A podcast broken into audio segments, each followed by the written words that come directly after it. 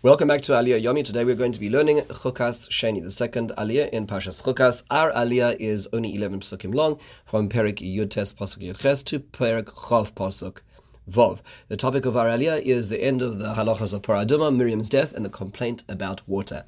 We hear the last few psukim of the paragraph talking about the halachas of purity and impurity. So we hear that in the pure pro- process of purification, that uh, the hyssop is taken as a type of branch of a bush, and is and uh, pure man takes and dips it into the pure water with the with the, the, the ashes of the of the red heifer and sprinkles it upon the chamber, the vessels, the human being which are impure. And this is done on day three and day, day seven to the impurity.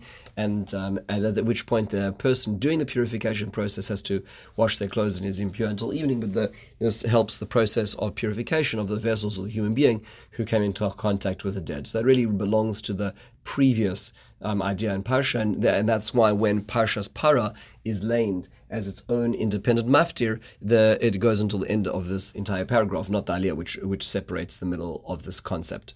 We now hear about a story which goes on, so we're moving out of mitzvah into narrative, where we hear about that Israel comes to the desert of Tzin, and on the uh, which is in the Chodesh Harishon in the first month, which what we call Nisan now, and in that desert Miriam dies and is buried there in the area, area of Kadesh. Um, however, there's not enough water, and the community now gathers against Moshe and Aaron and complain. And they say, We wish we had died like our brothers before now. They ask, Why did Moshe Rabbeinu bring them to this desert in the first place, a place which has no water? Moshe and Aaron run to the entrance to the Ohel Moed, the Kli Yakar says, because they were scared for their lives and they prostrate themselves in front of Hashem, and Hashem appears on the Mishkan. So that's sort of we end on a cliffhanger here.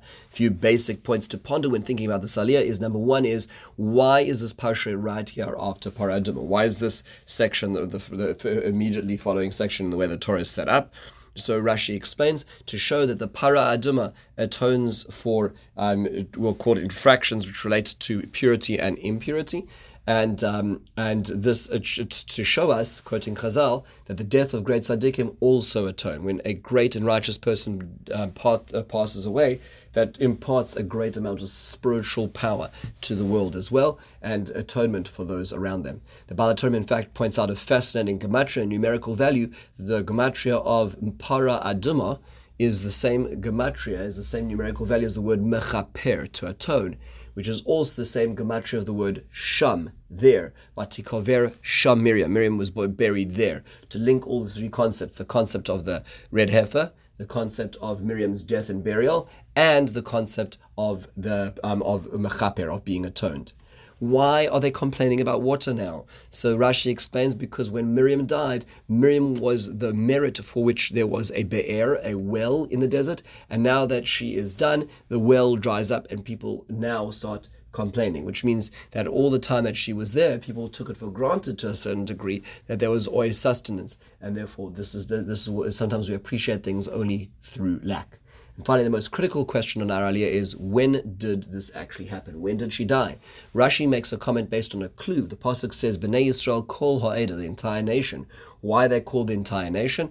Rashi comments that this is the end of the 40-year circuit. That means to say that now we've reached the end of those 40 years, which is a remarkable thing because in the, in one pasuk we've essentially now skipped 38 plus years of the desert in absolute silence. This should be an important lesson for us because if you read the Torah on a um, on a face value, you sometimes think that the nation of Israel are always complaining. That is incorrect. In fact, they complained a little bit in the first year and a half, and they complained in the last few months of the 40 year period. But for the 38 and a half interceding years, there was absolute silence, which meant to say everything was harmonious, everything was working just fine. So it's important to put that into context. The reason why we have what we have in the Torah is because that's the part that's relevant to us today. But there was so, certainly many, many harmonious years and successful years spiritually and materially. And finally, Rav Hirsch makes a very beautiful point over here, is that why is that Miriam is dying now? Because her mission has come to a completion. What is her mission? We will remember that the nation of Israel was slated to die in the desert. Well, not exactly the nation of Israel, the men of the nation of Israel. In most of the cases of complaints, it was the men, not the women, which is why it was only the men over six, over 20 years old who were slated for destruction during the course of the 40 years in the desert. The women were not subject to that decree, and they in fact outlived the, the, the, their colleagues, their, the men, which meant that the women were a critical link between the Exodus generation and the entering the land of Israel generation.